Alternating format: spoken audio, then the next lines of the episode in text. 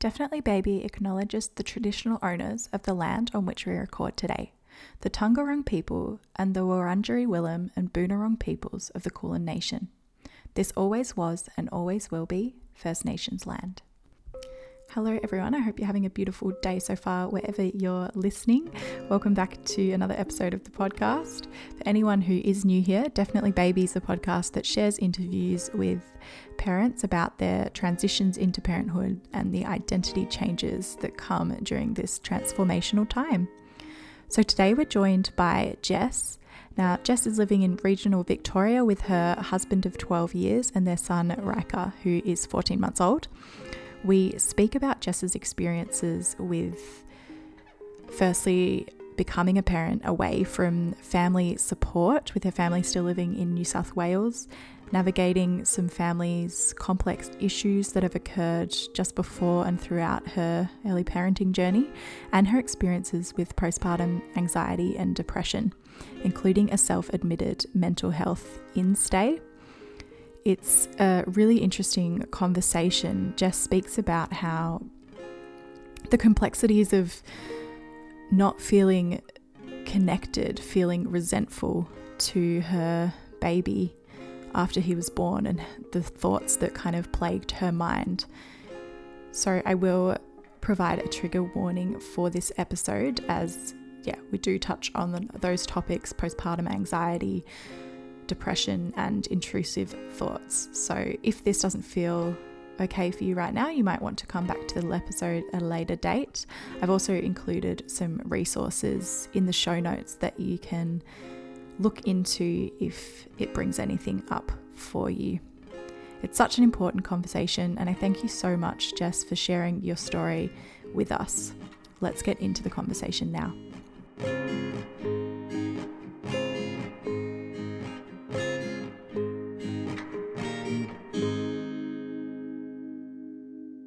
Hello, Jess. Thank you so much for coming onto the podcast today.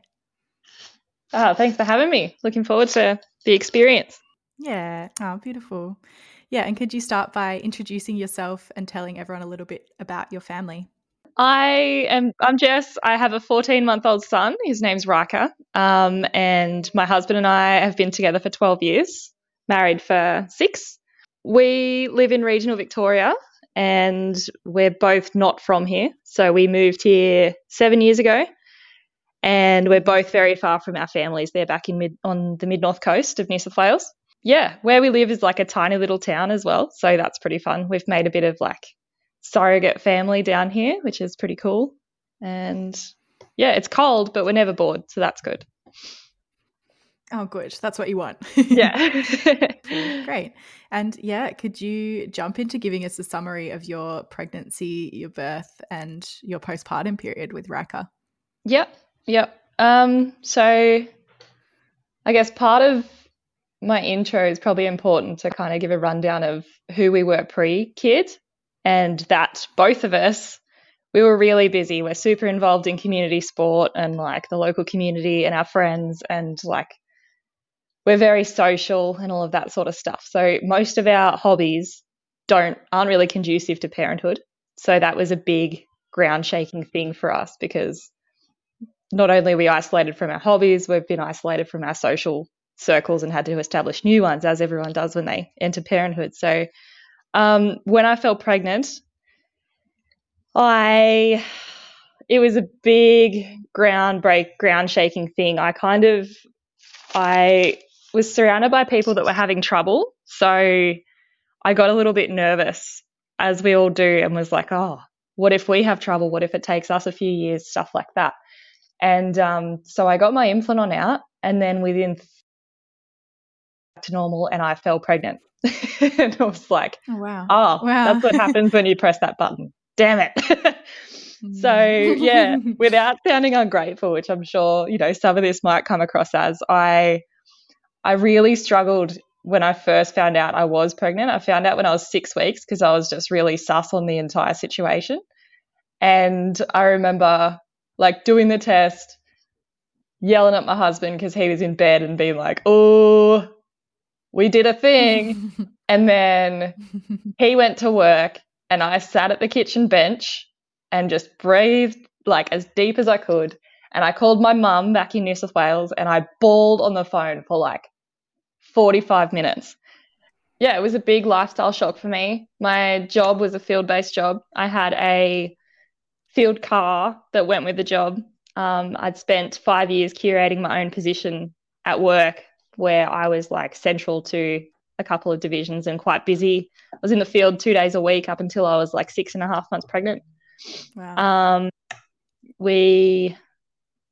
Yeah, I obviously couldn't play footy because, yeah, my hobbies prior to falling pregnant were women's footy and drinking, and you can't do either of those things when you're pregnant. um, I tried, the first game I tried to play when I just found out I was pregnant, I was six weeks. I copped one bump and I remember just like running off the field in tears being like, I can't do this. Like there's so mm. much tension and pressure building up in me and my friends don't know about it and no one knows about this. And my coach is like, what's wrong? And so I told the whole team I had gyno issues for ages and they were like, you've never mentioned this before. And so a couple of them were pretty sus on me, but my male coach had no clue. He was like, oh, gyno issues, whatever. All right then. And then six weeks later, they all kind of cottoned on and a couple of them were like, I want to say running bets to be like, she's pregnant. She's totally pregnant. like, yeah, yeah. One of them had been scouting in my house and found the Elevate on the windowsill and stuff like that. Uh, and yeah. She's like, that's a bit of a. I was way. on to you three weeks ago. Yeah. Yeah. Yeah. So, um, yeah, it was a big, complex set of feelings finding out I was pregnant. Um, I, yeah, something I'd, a decision I'd made in the blink of an eye has just like rocked every foundation that I've set up for myself. And every justification I have for living away from home and every snowball of guilt that I could possibly find, I then tied to my decision to fall pregnant because, of course, that was a conscious decision of mine. So I'd mentally prepared myself for birth. I'd done some really cool like core and floor restore online classes, which I actually loved. Um, but for the actual life adjustment, I had not prepared myself whatsoever. Yeah, I was running around pregnant being like, nothing's going to change. I'm going to come back full time. My kid's going to go to daycare. I'm going to get my car back. I'm going to have my field roll back. You guys don't need to worry. Like I I booked twelve months off of mat leave, but I ended up like I remember in my last few weeks of work being like, I will be back. Like I will totally be back. Like don't worry about it. So pregnancy was really chill to the point where I was turning up to the doctor's offices being like, do I have to be here? Like I'm not the first pregnant person ever. Like I was so dismissive of what was growing in my body. Like I had not connected that it was a person. I had not connected any of it. I really didn't, I really didn't experience that attachment of growing a human inside me. I was like, oh, I'm pregnant. Everyone else is happy about it. I might as well be happy about it. You know, like I haven't got time to think about it. I'm too busy doing all this other stuff. How did you feel when you had um, pregnancy scans and you could see Ryker on the scans? What did you feel in those moments? Nothing. Mm. Overwhelm, a little bit of overwhelm. Mostly I was watching my husband to see if he felt anything and he was kind of just watching me. So he was like mirroring my reaction. So we were like, he's like, I don't want to react differently to you, obviously, because you're my emotionally pregnant wife. Like, mm. um, yeah, no, it didn't connect. I, I definitely felt more of a, oh, mum will be happy to see this scan rather than a there's a small human in me. Like it did not in any way connect. Yeah. So I, I kind of saw the birth as a project and I was like, oh, I can smash this project, like, you know. And so I took on like the whole birth mapping and whatever with gusto and I was like, yeah, I have this vision of how my birth's going to go and it's all going to be great and whatever. I don't really want induction because the way my brain works from previous experience is that if someone was responsible for the pain that I was experiencing, then that would, I would totally resent that person. I would be like, I don't care how much you are required to turn that knob. Don't turn that knob. Like mm. all of that stuff. So I was real, I didn't want to be induced. I'm also a mad needle phobe. So I was really awesome. off on the epidural thing. Yeah. Um, luckily for me, the hospital that we deliver in, all the, pretty much everyone who lives here has to travel for a delivery hospital. Um, so we delivered at a hospital an hour away. Other people deliver if they want to. They can either go to the hospital that we delivered in or they can drive down to Melbourne and deliver down there. Mm-hmm. Um, so, yeah, they don't offer epidurals and they only take low-risk pregnancies, and they're, like, big on whatever you want goes because you're low risk and all of that stuff. So I'm really grateful that I fell into that category and had that opportunity. Um, yeah, so about thirty-seven weeks, I was going for my routine. I was calling them, like, parole check-ins because I was like, why am I here? Nothing's changed. Um, and I mentioned that we had, I'd started to experience itchy hands and itchy feet. And so my sister had also tipped me off because in her last pregnancy, she ended up with a bit of cholestasis, which is where your liver stops processing the toxins in your body because it's just struggling under the oh, weight wow. of the baby. Um, so she had it quite severely. I only had a smidgen of it. I had the tests. The doctor was like, yeah, there's something abnormal. Um, it's enough to make me want to induce you at thirty-nine weeks and you won't be going over forty. And so, of course, for me, that started to trigger the anxiety about it and all of that. And I was like, I don't want to be induced. I, no, don't induce me. Like, and they're like, mm. okay, no worries. And so luckily for me, I went into natural labour on thirty-nine weeks. Oh, wow. I, yeah, yeah I worked up to thirty-eight and a half weeks because, as I said, I was like, nothing's going to change. I feel fine. This is great. Um, yeah, so my first day of mat leave, I kind of just bummed around home because I was like, this baby's going to be late. No one has an early first baby. That's crazy. And was awaiting the phone call from the doctor to be like, you're coming in next week to be induced anyway, and, you know, like that whole exchange. And so I went for a big walk. I think I walked my normal loop, which is like four K around this like pondage that we have a couple down the road. Um, and then came home, bummed around, started my R S A online because I needed that for the footy club. Like, that's how not engaged with what was about to happen I was. Mm-hmm. And then the next day, this is the funny bit. So the next day I booked in for a pregnancy massage because my lower back was killing me. And I got into the local beauty, beauty th- therapy place, and the lovely masseuse, like everyone in town knows her, she's the best. But um, she's like, how far along are you? And I'm like, thirty-nine weeks. And she's like, I don't really want to touch you. And I'm like, you need to touch me. I'm in pain. Like, rub my back, please. Help you know, me. Like, I'm not due for another week. Yeah, I'll pay you. I don't care. So she really gently, like, rubbed my back, rubbed my upper back. And I remember thinking, like, God, I wish she just rubbed the sore bit, like, in my lower back, like, had not connected that I was possibly in early labour. Yeah, so she rubbed my shoulders and my head and whatever, and it was lovely. And then I remember walking out of there and being like, oh, I could probably go and get a coffee and go and do the op shops, like, you know, could bum around town all day. And then something in my head was like, nah, go home. You need to go home now. Like, okay. Just go bum around at home.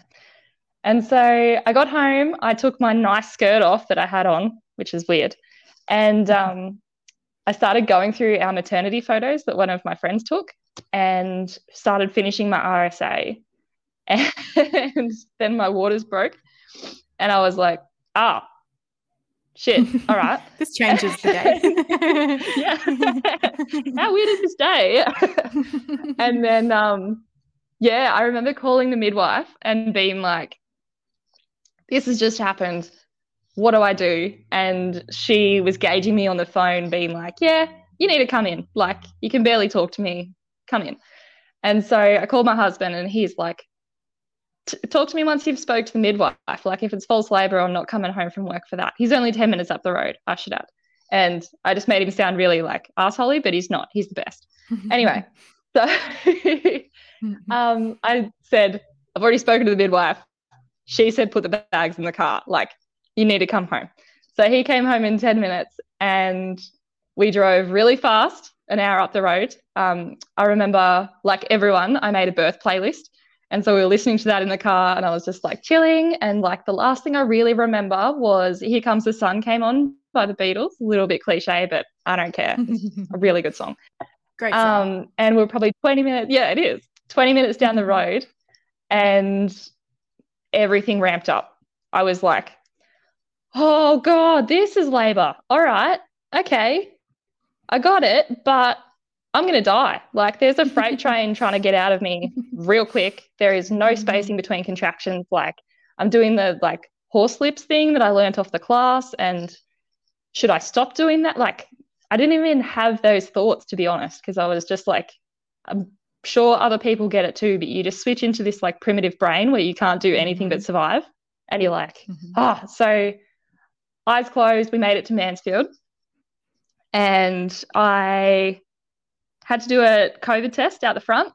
And so I waddled to the front door mid-contraction, waiting for a COVID test. I almost had a bridesmaid's moment, you know, when like she's in the dress and she runs out to like mm-hmm. use the bathroom and she ends up in the middle of the road.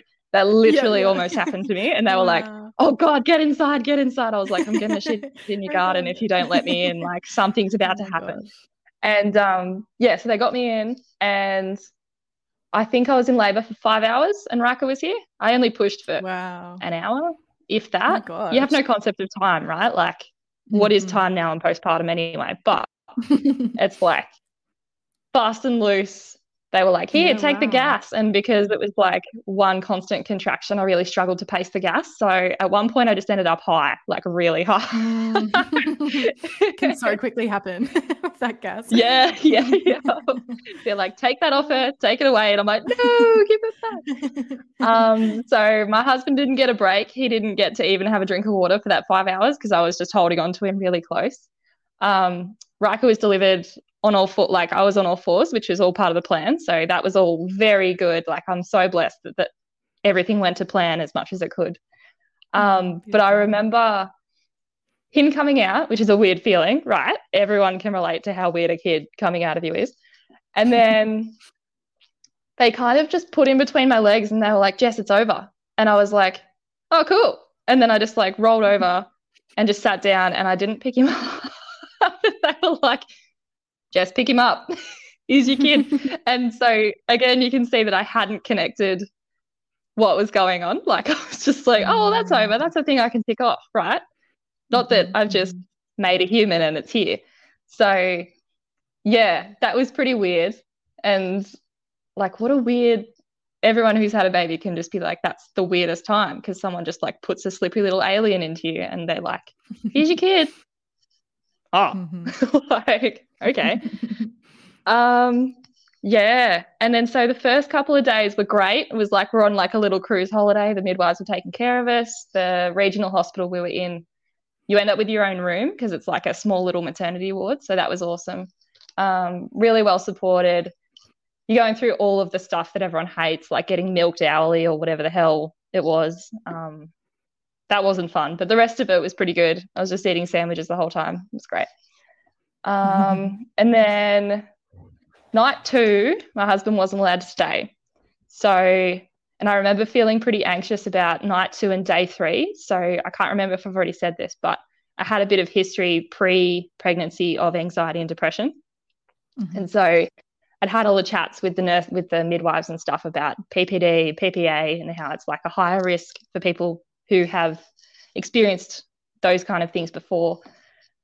And so night two was shell shaking, foundation shaking, earthquake, tsunami, couldn't get my head up over water, but on the surface, I was all over it. I had this midwife and I really, really wanted to impress her. And so I was waking Ryker up every three hours. I was out looking for him every three hours, being like, I'll feed him, I'll feed him. Like, you know, pick me, pick me. And, yeah, she ended up being like, stop coming out of your room. I'll bring him to you. Like, chill. And I was like, okay, no worries. So I was just hanging out in my room. And then I remember about four a.m. maybe he started, or three a.m. maybe, he started being quite hard to settle. And, you know, when you just get that feeling of this, this night won't end. Like, this is crazy. And then I called the midwife in about three a.m. and I was like, he's just really hard to settle. And I remember her being like, well, you've got to settle him, like really gently. And I really appreciate how gentle she was about it. And I was like, oh, he's my problem. He's not someone else's project that I'm going to get marked on. Like, mm. this is my problem. And I was like, oh, my God. So I started to kind of like get a bit unsteady from there. And I remember their shift change was six a.m. So she left and another midwife came on who was also really lovely. I heard them chatting in the tea room, and I had the sun just starting to come in through the blinds. And my immediate reaction, I was just like, I've survived the night, hit the nurse button. The next midwife comes in, goes, how are you going? And, like, I obviously just looked like death and passed Ryker to her and was just like, I just need a minute. And then I went and hid in the corner and I cried for probably an hour. And then I got up and I got in the bed and I cried for probably three and a half hours on and off. And I was like, wow. This is horrible.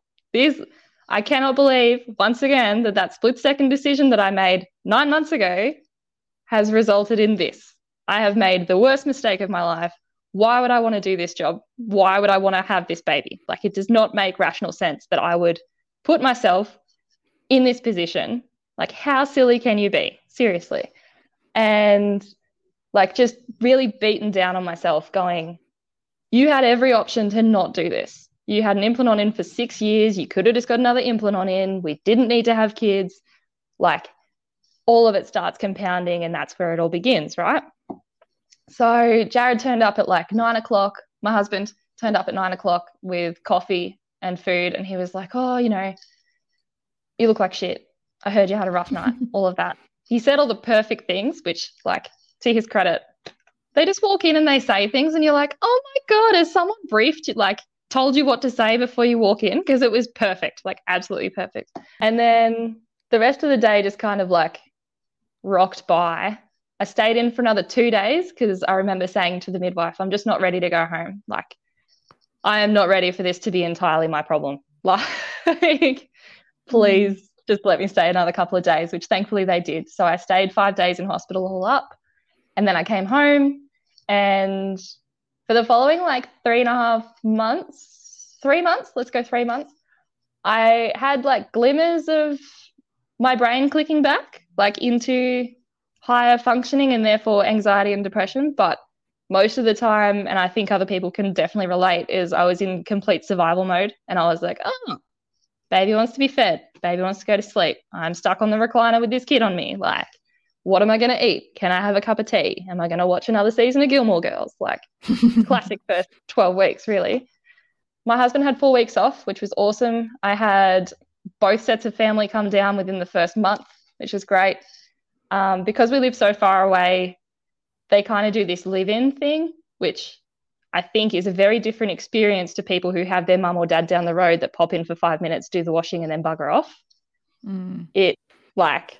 they want to be there, but you obviously crave your own space because you're home with a baby that you don't know how to use. Like, use isn't the word I mean, but you get it. Um, yeah. And I, I remember about four weeks, they were like, come to the pub, let's go and have lunch or something. And I was like, no, I have this tiny beast that will cry whenever it wants something, and I'm not getting halfway through a Palmer for this thing to crack it and me have no control over the situation. Like, that is overwhelming. No. So mm. I'd been on a couple of outings. Like, I'd been out back up to the footy to see the girls and stuff like that. And I've got a really supportive neighbourhood here. And so there's a group of women who have supported me through countless things over the last few years. And so they had met him as well. So I'd been, like, wandering across the road to the pub. We live across the road from the pub, which helps the social thing. Yeah, so I'd been out a little bit, but I was definitely starting to lean towards not leaving the house. And I was starting to get a bit more anxious. And, like, once Jared had gone back to work and I had all this time by myself, I just had this, like, baby who doesn't interact and just sleeps and eats all day. And there's no time between feeds, right? So you're a bit time-trapped that way. And for me... getting outcomes of things, and I'm sure other women are the same, like emptying the dishwasher or having a load of washing completely done or going for a walk for an hour or whatever, they were things that I really tied my self-value to. And it was like, if I can't go for a walk for an hour, I've got nothing done today. If I can't empty the dishwasher, I've got nothing done today. If I can't clean the house, I've got nothing done today. And it's like that just starts to compound. And then I'd stay home and it was like if I would leave the house, I left, started leaving for mother's group and stuff. I loved mother's group. Mother's group was the best. Perfectly timed outlet for me. It started when we were about eight weeks postpartum, and we were one of the youngest babies. And I remember just walking in being like, probably a little bit too open, and that is entirely my personality in a nutshell, if you haven't worked that out already. But I think it was a bit much for some people because they're obviously just trying to find their feet as well. But I was like, what are we doing? Why have we done this? It's like just trying to like unload without the relationship there. So I was definitely missing that kind of relationship where I could just be like, this is shit. Why do women do this? Like, who would do this? Mm-hmm. And then so that went for six weeks and it was great. I'm still in touch with a few of the women there. Um, I was starting to get anxious. I call them anxious visions. There's probably a different word for it. But I had this vision, for example, that when I left the house, I would put Ryker in the car and back the car out, and our driveway is on like a decline into the road. I had this vision that shook me in my bones that when I was like getting out of the car to shut our gates, the handbrake would fail or I would forget to put the handbrake on. I think that was more it because I wasn't trusting my baby brain. My baby brain was messing everything up all through the house. I couldn't find stuff for like three months. Sorry, back to the car thing. So I had this real soul-shattering vision that I would forget to put the handbrake on, get out of the car, shut the gate. The car would roll into the traffic and a car, another car would T-bone the car and Ryker would die. Mm. So that was the kind of stuff that my brain was kind of creating. And I was like, whoa, what's happening? Whoa. And there was no way I could, I was out of control in that situation. Like I couldn't rationalize it. I didn't voice it. Um, I probably should have, obviously, but I was like, nah, I'll just not leave the house. That's the solution. Like, why would I get in the car? Easy. Mm. Um, it makes it easier that where we live, the fog doesn't lift till about one p.m. So the common theme among a lot of the new mums here is that they don't leave the house because they hibernate because it's freezing and it's not good weather to take the kid out and whatever. So even when I would try and make plans, when I was a bit more aware of my mental state, often kids would get sick or plans would change or whatever. So I was actively trying to mitigate myself, I guess, like control my anxiety and my depression. And everything I was doing to try and mitigate it was falling over at the last minute. And I was like, what is going on? Like, I just wanted a five-minute cup of tea with someone that I used to work with, and all of a sudden they can't come. It was like the universe just kept putting blocks and blocks and blocks. And I was like, well, I'm not getting the one percent cup fill that I imagine that other people get when their parents or their family live close by and they just pop by unannounced. And you might hate that they're there, but you saw another human that day. Whereas like I was pretty much waiting for my husband to get home and just like throwing all of this energy and resentment at him and being like, I haven't seen anyone all day. You're exhausted. I'm exhausted. Like this isn't a good, good place. And then, um, the depression spiral started to start a little bit after that. So I was just home alone, plans cancelled, nowhere to go, nowhere to be, which for a busy person like myself, that was soul crushing because I was like, if I'm not busy, what am I? I'm lazy, you know, like your self voice starts to come in and goes, you're just sitting on the couch, you know, you know, like why would you? Your entire self-value used to be about being busy and now you're not busy. So you're obviously worthless. Like, and it just starts to compound there. And with my previous experience with depression and anxiety, I don't quite really have panic attacks anymore. I have quite rational spirals, which are really difficult to get out of because it's like I've pushed and pushed and pushed my brain. I've worked through a lot of stuff previously, but it means that I don't get the triggers anymore because I go, I can handle it. But it means that my brain keeps pushing the pushing the agenda because my brain thinks I can take it, I guess. So someone re- like had a good analogy for me years and years ago that was like, once you start walking down the depressive path, that becomes the well-trodden path. And you just ca- it becomes easier to extend that path than it is to walk on the path, which is joy or happiness or contentment or whatever, because the only trodden path you have is the depressive path. So um, I started to spiral really slowly And God knows how long these things go for. That's the other thing, is like, they go, have you felt this for more than two weeks? It's like, mate, I'm postpartum. I couldn't tell you how long it's been. Like, it might have been a day, but it feels like eternity. Like, all I can tell you it's not ple- is it's not pleasant. Like, mm. can we just forget about the have you felt like this for two weeks and just kind of treat the issue as it arises? So the spiral, and like, I apologize in advance if this triggers anyone with their narratives that they might currently be going through, but um, I started to feel that I had burdened myself, my family, my husband, just by making that split-second decision of falling pregnant with Ryker. Um, and you can see how that would compound. It was like, I'm just sitting at home, impulse shopping, looking for dopamine, obviously, and all of a sudden I'm a leech on my husband's salary. And all of a sudden I've got no one to hang out with in business hours. And all of my old friends work full-time without kids. So they go, we'll come over, we'll come over in our lunch break. And then my brain goes, you shouldn't be burdening those people to come and give you company. Like, that's, mm. you know, like, you should have thought of that before you had a kid, is the general gist that kept coming through.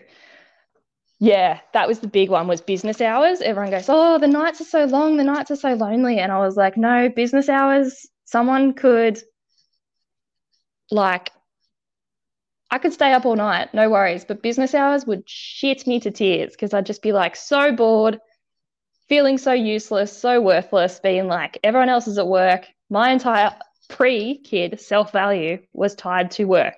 I'm not working. Doesn't matter that I've had a kid. I'm now not working. Like, so yeah. Um, and what else? Yeah, I started to get really, really resentful, more resentful than I already was. I was like, I caught myself pouring all of my resentment silently into Jared, into my son, and into myself.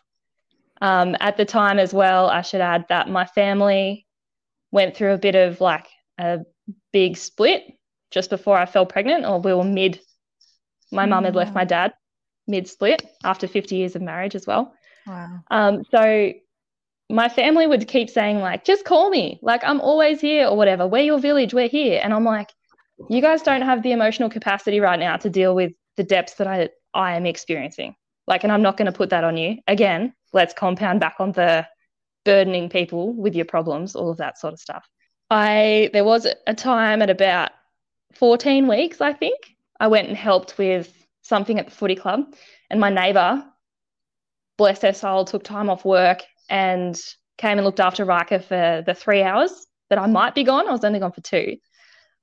But I remember, like, the feeling of driving out the gate without the kid was the most free I have ever felt in my entire life. It was like the weight had been absolutely stripped off me. Like, and that's often how I would talk about my experience with P P D, was like, life just felt really heavy. It felt like someone had tied bricks to my feet and my arms and everything, and I was still expected to survive normal adult life now with this kid, especially being surrounded by other people that didn't have kids. Like, it just felt that no one really understood how heavy everything was. So the description of, like, me getting out of the gate, it was kind of like how you imagine, like, a pack horse feels after, like, two weeks of just, like, constant packing, and, like, when they go and, like, frolic around in the paddock and being like, oh, my God, look, I can run again. That is how I felt. And it was like the most earth-shattering kind of revelation to me, that I was like, I could run away. I could totally run away. I don't need to go back home. Like, the only thing that really made me go back home was the fact that I would make a bigger mess and be a bigger burden on people if I didn't go back to this shitty job that I didn't sign up for. Like, and it was all, I mean, thank God there was that sense of responsibility in me, but I can totally see how people run away. Totally. Yeah, I remember the Auskick thing being over. It only took an hour and a half, and I was like, I've got to go back home to my jail. Like, I don't want to go home. No part of me wants to go back home. I wonder if I could just keep driving to Melbourne and how far I'd get before someone called and was worried. I wonder. Um, so I definitely had this whole fleeing thing. A couple of weeks later, I was watching You Can't Ask That on reruns on iView, and there was an episode of postpartum depression and anxiety, and there was a girl on there who I am so grateful that she signed up to go on that show, because her experience is, it just resonated. It hit a chord with me. I actually, when my husband got home, I made him watch it with me, and I was like, this is it. This is, I feel claustrophobic. I feel caged in. She actually spoke of feeling like she could just, so resentful that she could like veer off roads and stuff like that. I was not at that level, I'll just be clear, but it was like, I just need to run away. I need to be out of here. This is not the future I had planned for myself. This is the dumbest thing I've ever done. I've made a huge mistake, and now I've got to live with it, and I've just got to adjust to that. And everyone just keeps telling me to get over it and to enjoy my time with my kid. And that is the last thing that I can do. All I'm doing is pouring resentment into this kid. And then when you kind of bring back the empathy of it, it's like, does this kid deserve to have that much resentment? He's he's a kid. What kind of monster does that? You know, like, and so my narrative kind of developed then after that, being aware of the fact that I might have been on a heavy spiral and I needed help. I was like, what kind of monster? Oh, that was it. Sorry, backtrack. As I said, I'd booked twelve months off work, and I had six months paid, and I hit about four months and right when all of this depressive stuff happened. And there was a few things that I was trying to grab for just for something steady while the rest of the world was still kind of shaking around me. I was like, oh, okay, I know football club, I know work, like these are places where I know my value and I know what I contribute. And um, so there was a couple of events. There's like this fundraiser that I organise each year. It's like a Ladies' Day hybrid up here. Um, at the footy club, and I'd been working on all of that while I was pregnant, and it was executed and all that sort of stuff. So I had this kind of pinnacle that I was working towards, and I was like, once I make it to Ladies' Day, all of this goes away, all of it. Which you make it to Ladies' Day and then you get home and the kid's still there. The project hasn't gone away. No one's taken it off you. And so I ended up, after it happened twice, after that, I ended up hitting low lows. I was like, there is no, there's no saviour for this shit situation. This kid's going to be here no matter what I work towards or no matter what I work on, all of that sort of stuff. Um, there was another event. I went, I got invited to our all-staff conference, which was game-changing. It was like, oh, thank God, work still appreciates me, all of that stuff. And they said, you can bring your husband and your son, like we're super inclusive. And I was like, awesome. So we went, and again, I had this pinnacle of this event being like, oh my God, I'm so excited. I'm going to wear this and I'm going to go and talk to this person. And, you know, like I haven't seen anyone since I've had a baby, so it'll be good to catch up with everyone. And then we got back home and I felt like I'd been put back in jail, and I was like, spiral, spiral, spiral, spiral. So there was a couple of like catalyst moments where it was like, oh no, we're going way fast down again. Like, how do I get out of this situation? And it was like, oh. Um, and then everyone I'd spoken to, because obviously I had no idea about mat leave and all that sort of stuff, they all said, take your twelve months. You're entitled to your twelve months. Just enjoy your time with your kid. As I said, I hit four months. My mental capacity came back. My whole self-value was tied to work. And then I started the narrative of what kind of monster wants to go back to work before then that leaves over. Why can't I just enjoy this time with my kid like everyone else seems to be? So I was like, all I really wanted to do was go back to work. And then, but I was still paid to be off. So I was like, I have to be home. I have to be home with my kid because that's what's going to happen. I also didn't have any daycare till six months. So yeah, I just kind of stayed at home. So um, after the second event, I kind of compiled all that info. I'd also had a friend of ours. He had a baby eight or nine years ago, so his son is really cool. He's in the community with us as well. But his partner went through a bit of P P D and P P A from what I can gather, and um, he actually came up to me at this fundraiser event and said, I can tell you're not good. We can all tell you're not good. No one just wants to approach you about it. You haven't left the house in ages. You've completely like switched from who you are. And I'm like, yeah, because it's hard. You can't just leave the house with a kid. Like I can't just leave the house with my wallet and my keys anymore. Like, I'm sure all your listeners can relate. Like, now I've got to think about nap time, feed time, nappy bag. Has the kid had a shit today? Like, all of this yeah. stuff. Have I eaten today? If he's going to sleep in the car, does it ruin the rest of the day? Like, it's not even worth leaving the house when you're on a newborn schedule. It's like, pfft. And I got quite defensive about it. And then I got home and I was like, ugh, he was trying to help. Why? Like, you know that you were high risk for this. Why are you surprised by this outcome, right? Like, mm, just own it. Yeah. So um, I ended up, I ended up running with those spirals for a while and being like, no one else seems to be struggling under the weight of motherhood as much as I am. And is everyone faking it? Everyone must be faking it, because this is the most fucking hard thing I've ever done in my life. And if I hadn't have moved away from my family, just back on the family drama bit, I would be there to support my family through this hard time and not be putting this extra emotional stress on them that I'm having a hard time down here by myself. Um, they're thirteen hours by car, and it's like they're not really near an airport and we're not really near an airport. So I don't live in the easiest place to get to quickly. Yeah, so that was my vibe for the first like four and a half months, say, was just like quietly stewing in my own self-hatred. Yeah, I ended up chatting to a maternal child health nurse, because at some point I tried to call Panda and I couldn't get through due to their volunteer capacity, obviously, which is a shame. And I saw her, and it was interesting because it was like it was meant to be, because my normal nurse, I, like I was talking about the midwife before, I feel like I want to impress her. So I've never let on any of this. I've totally been like, everything's fine. He's feeding fine. Everything's chill. This new um, nurse was just in the right place at the right time and just created the perfect emotionally safe space. And I said, we sat there and talked for a bit. Ryker actually started becoming a bit unsettled, because you know how kids like mirror your reaction to things. And I wasn't going to tell her. I wasn't going to say anything. He was just mucking around on the floor, but he was quite like fidgety and whatever. And he was picking up on my anxiety, I reckon. And then I said, she goes, is there anything else? Like, and I'm like, oh, I tried to call Panda last week. And she's like, oh, okay, how'd that go? And all of a sudden it just kind of started pouring out about me being a burden to everyone, everyone who's ever existed, the Pope, like I'm a burden. I'm a huge burden, right? Mm-hmm. And um, yeah, I was probably in there for another forty minutes. And I said, like, I even had imposter syndrome about it though. I was like, oh, but it's like, it's nothing, right? It's it's just post-baby blues. It's nothing. Like, you know, it's hormone shifts, it's breastfeeding, it's everything.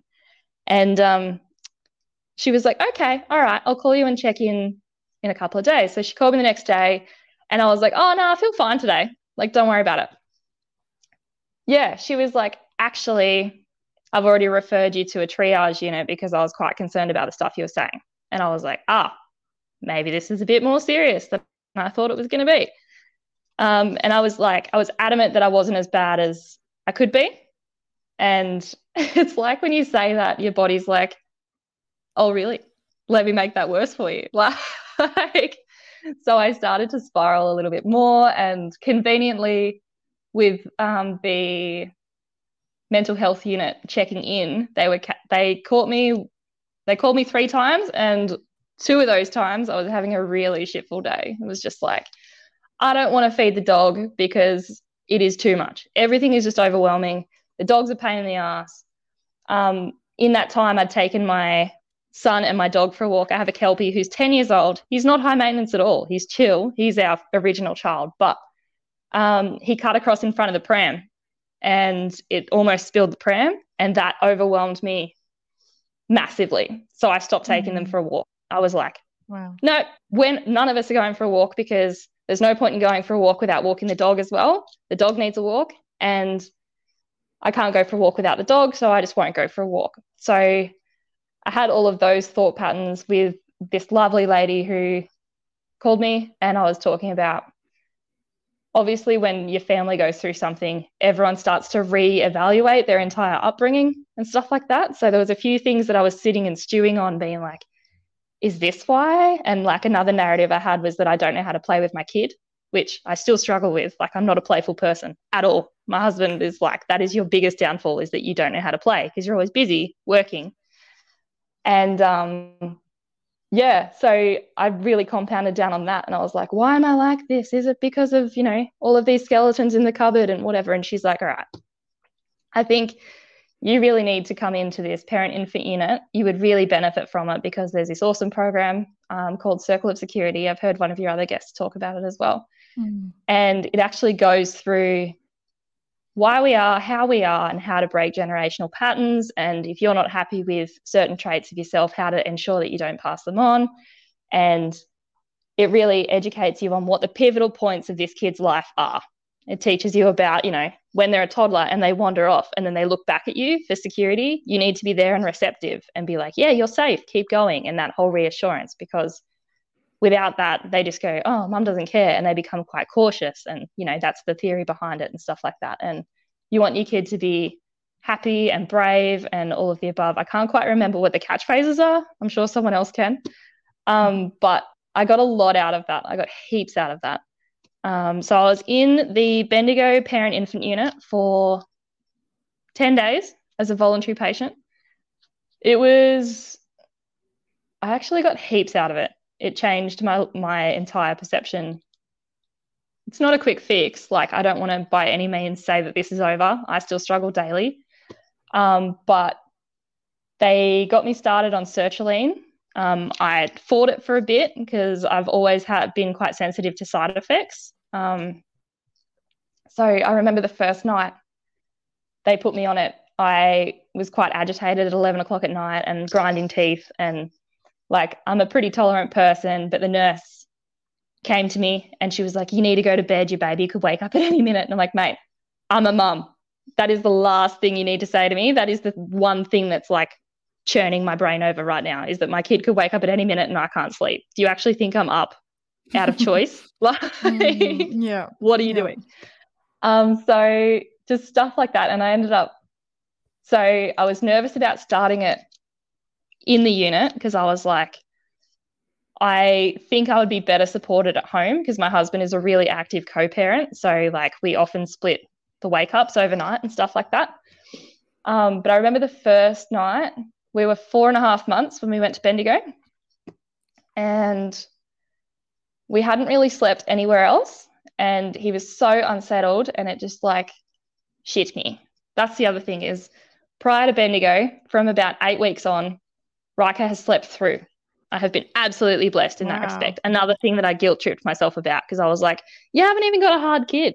Why are you having a hard time with this? Imagine all the people that have hard kids, like, you know. Mm. And so I got to Bendigo and he stopped sleeping, and I was like, oh, I've made the worst decision ever. I've broken my kid just for my not being able to adjust to being a mum. Like, I've literally harmed my kid by coming here, and that started to compound. And then there was a couple of other people who had been through quite a lot in the unit. Um, sorry, the unit only has five rooms, so it's quite an intimate setting. Um, and then I started to feel a bit of imposter syndrome and like, I shouldn't be there and I'm taking up a space of someone else who is more deserving to be there. And like, the nurses in there, especially trained and really passionate about maternal health, and they just kind of sat down every each time and were like, you're fine, so many people that come in here have the exact same thought patterns as you're having, we have this conversation daily, you're here because you want to be here, it's not because you need to be here, you want to make a change, let's make a change, like, don't worry about what everyone else's issues are, you're having a hard time, we're here to help. So that was really great. And just to add, I met some awesome people in the P I U. It was like, oh, the other mums that were in there were just on my level, and it was like, you can walk in somewhere. As I said, I walked into the first mothers group when I was eight weeks and was like, oh, this is so shit. And everyone else was like, oh, okay. These mums mm. like in the P I U were like, how yeah. shit is this? And I was like, yes, mm-hmm. finally someone else is being receptive to my blunt honesty about whatever the hell this job is, right? Like, mm, yeah. And so that was really great. And we did a lot of group therapy sessions about like managing emotions and panic attacks and all of that sort of stuff. And although it's not directly relevant to you, it's so interesting. Like, I just found, found it a lot of value from going. Yeah, I learned about So what I was feeling is called distress intolerance. So I was feeling overwhelmed by the kid, so I was trying to palm him off to everyone and bugger off and flee.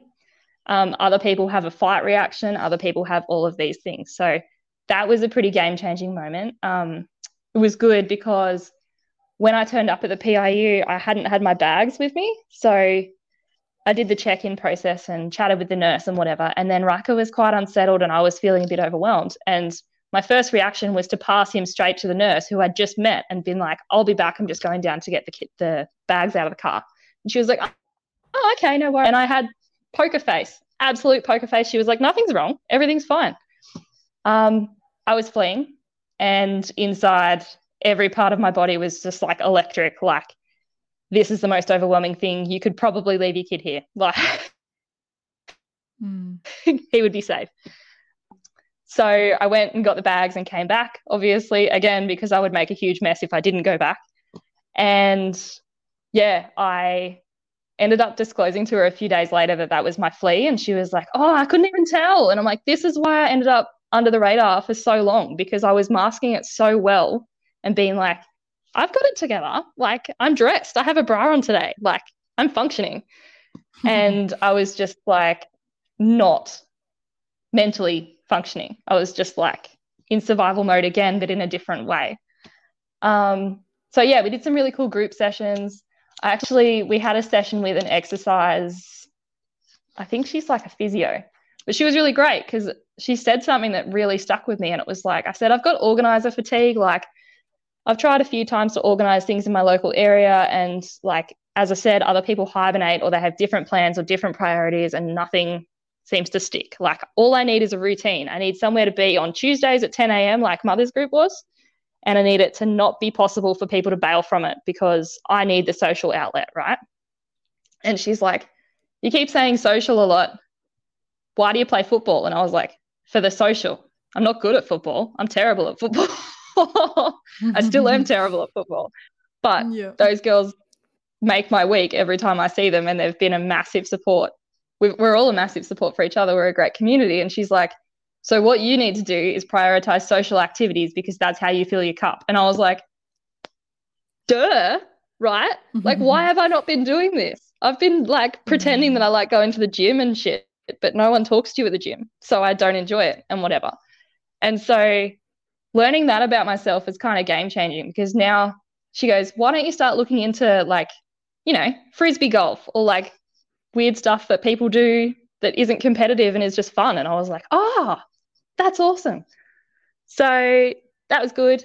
And then the sertraline is awesome. Once that kicked in, I've been able to maintain um, a routine, which I've never been able to do in my whole life. So once I got out in August, I, what did I do? I, um, I did about like a seventy day yoga streak. Um, they also spoke in the unit about adjusting your expectations of yourself and what is in, like, I walk for an hour. You say, I went for a walk today. Worthy, you know. I don't need to do an hour and a half of yoga for it to be a worthy effort. I can split it into a fifteen minute chunk, and then I'm guaranteed to actually finish it before Ryker wakes up. And then I feel like I've accomplished something, right? And so that really worked for me as well. So I started habit stacking on Ryker's naps when we got back home. And so he'd go to bed. Um, he is a cried out baby. So I fluff around and do housework in the fifteen minutes that he cries for. Then he goes to sleep. Um, and then once he's asleep and my fifteen minute timer's gone off, then I would do fifteen minutes of yoga through this app, which is awesome. It's like an automated um, flow. It's called Down Dog if anyone wants the thing. Um, oh, but you great. Can set the amount of time that it goes for, and I just set it for fifteen minutes. And so, yeah, managed about eighty days straight. I even did it on Christmas Day. Like, was just wow, addicted to the habit. Yeah, thank you. So I ended up putting my kid in daycare. I should probably rewind a little bit. When Ryker was a week old, I was on the phone to all the daycares being like, when can I get him into daycare? There's no daycare here, and I definitely want to go back to work because, again, I hadn't really adjusted to the idea of being a mum. And so at six months, he got a spot in family daycare one day a week. And my husband started taking one day a week off work, so I could work two days a week. So I went back to work in September, and it was the best thing for both of us. I was happy. I was like, I'm getting a break. I'm getting a structured break, which happens every week without fail. This is awesome. Um, and now this year, I starting January, I got a couple more days of daycare, which has been awesome. And my husband still takes the day off on the Wednesday. And then on Tuesdays, I have this spare day of daycare, which I'm like, oh, look, I'll just keep it because if something happens, then I can readjust the time schedule, right? I've ended up going to like the local C W A and learning how to knit because I'm just like, the, the social value that I get from that is so game-changing. Like, mm. I'm big on the whole like Brene Brown village stuff. Okay, and I find yes. that like, like that generation of women, they might not talk at an actual intricate depth about emotions and stuff, but the fact that you're just surrounded by like random chitter chatter is just so comforting. And like mm. the mutual benefit of them being able to teach me how to knit and me just being able to absorb whatever they're chatting about that day, whether it's like home and away characters or whatever, like it's so nice just having somewhere that you can just be and they're like, we've had five kids, it was hard, but we just managed and whatever. And you're like, people survive this. And they're actually like, they're at a, a really cool age where they're pretty shameless in what they say. And they're like, oh, it was shit. It was horrible. And I'm like, no one my age seems to talk like that. mm, so yeah. I've found a lot of value from that. That's been really cool. And they obviously want all the baby stories because even their grandkids are like ten. So they haven't been near a baby in a long time. So that's been pretty cool.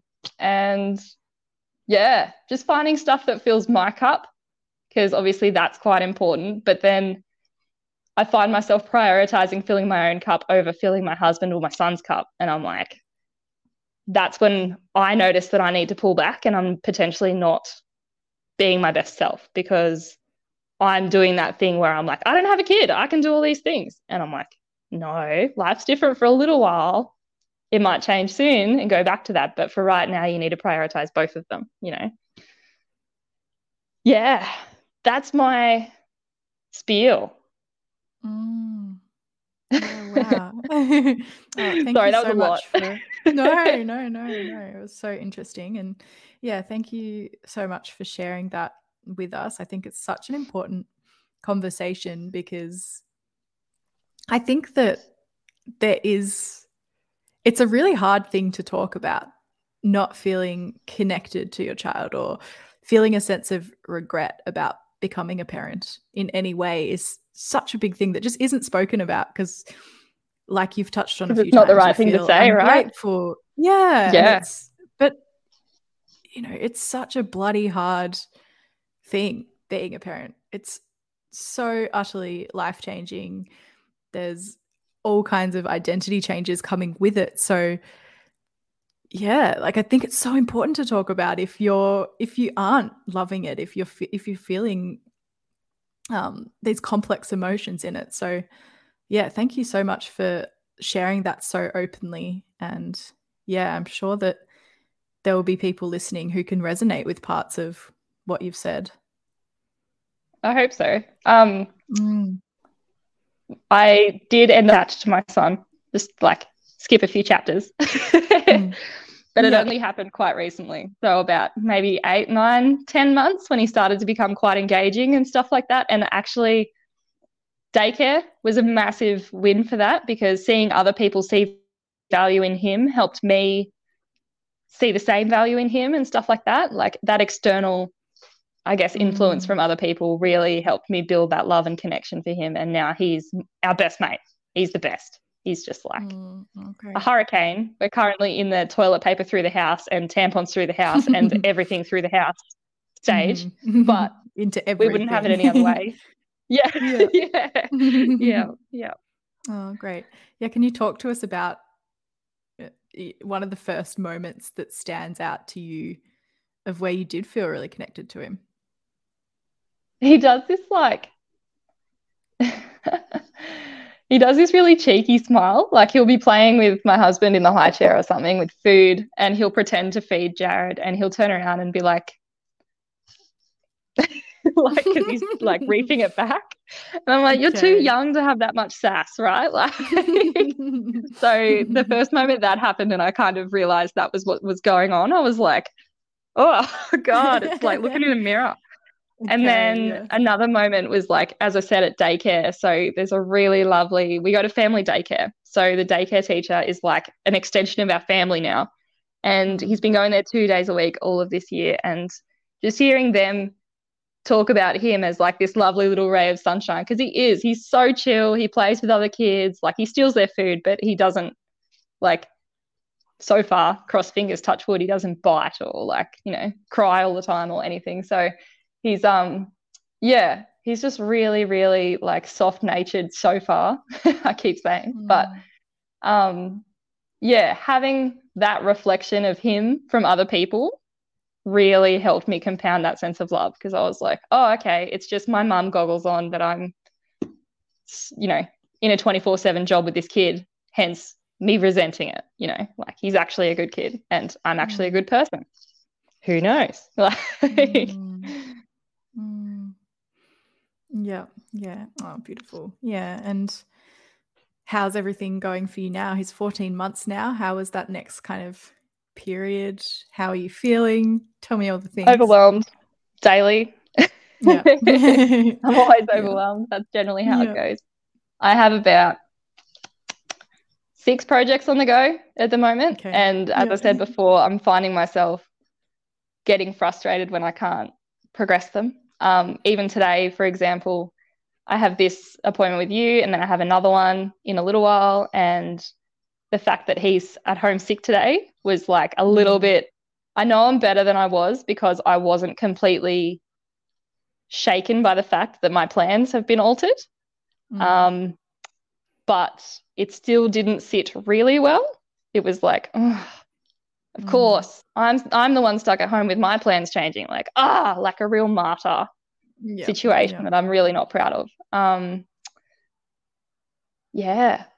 Sorry, what was your question? Is that relevant? um, yeah, yeah, no, totally. Just how how are you feeling now?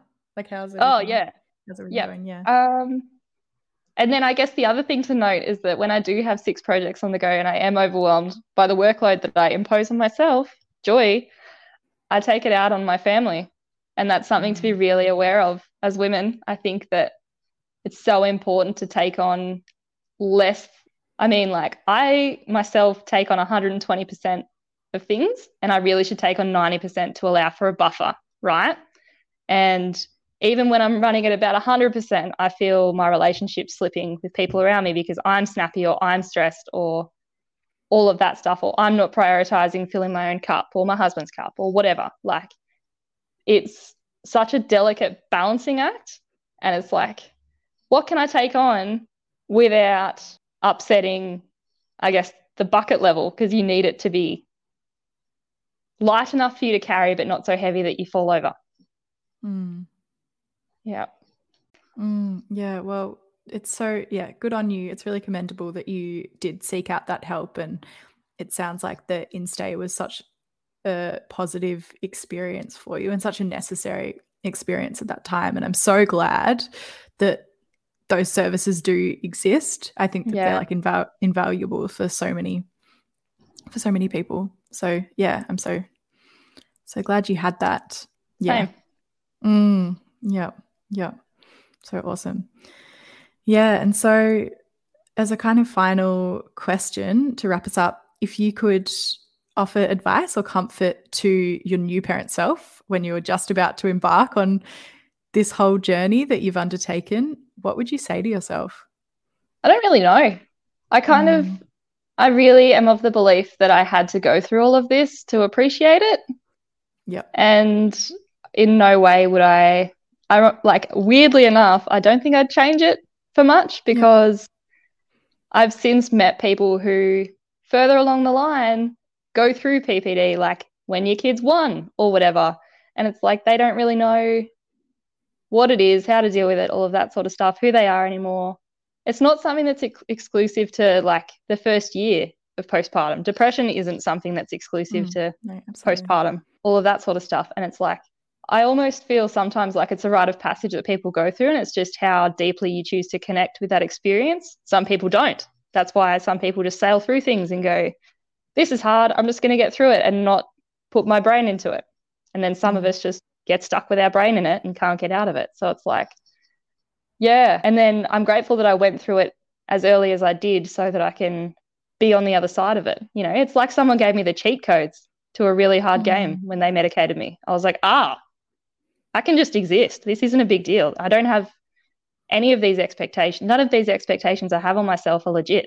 Like, mm, totally. You know, it's, I should have done it months before. Mm. But it's so hard when you're in that mindset to seek that help, because you're so self, um, what's it called? Deprecating. So self-deprecating. Yeah. Yeah. And, and it becomes such an indulgent thing, right? Mm. I don't know, like, if you've ever experienced it, but it's like, yeah, I have. Yeah. Yeah. It's like eating a whole block of chocolate and not feeling sick about it. It's like, mm. oh, I'll just push myself and see what worst thought I can actually take. Or like, can I sit here a little bit longer, and can I process that really hard thing by myself sitting here? And it's like, you can't and you shouldn't. Mm. That's why people talk to each other. Like, yeah, yeah, yeah, mm, yeah, absolutely. And there's so there's just so much value in talking to other people and in sharing our stories. So, yeah, I hope that you had a nice experience. Talk well, yeah, nice experience talking about this today. How do you feel after after getting it all out there? Yeah, it's a weird sense of closure. As I was saying to you before, this is like the first time I've probably I've articulated it to a few people in chunks, but mm.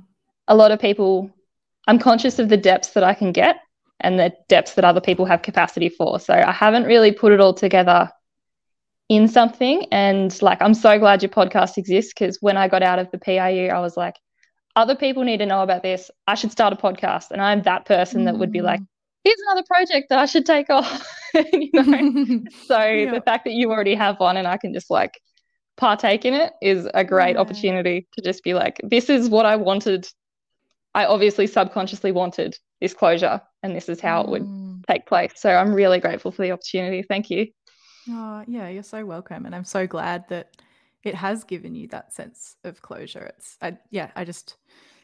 the reason I created and love bringing this podcast, because I think there's just so much power in sharing these stories and yeah sharing with ourselves. Yeah, yeah. For sure. Mm, oh, Jess, thank you so much for coming onto the podcast and for sharing your experiences so vulnerably. It's been yeah really really lovely to talk to you, and I think that your story will really help and comfort other people who might be feeling similar things. Awesome. Thanks. Yeah. Thanks for listening. Sharing our stories is such a meaningful way to connect with ourselves and others, and I hope you enjoyed today's episode. Follow us on Instagram at Definitely Baby Podcast for photos of our weekly guests, updates, or to share your own story. I'd really appreciate it if you could subscribe, rate the podcast, or share with a friend. It really helps us to grow and help other parents feel more supported by these beautiful stories. I'll see you next week for another lovely episode.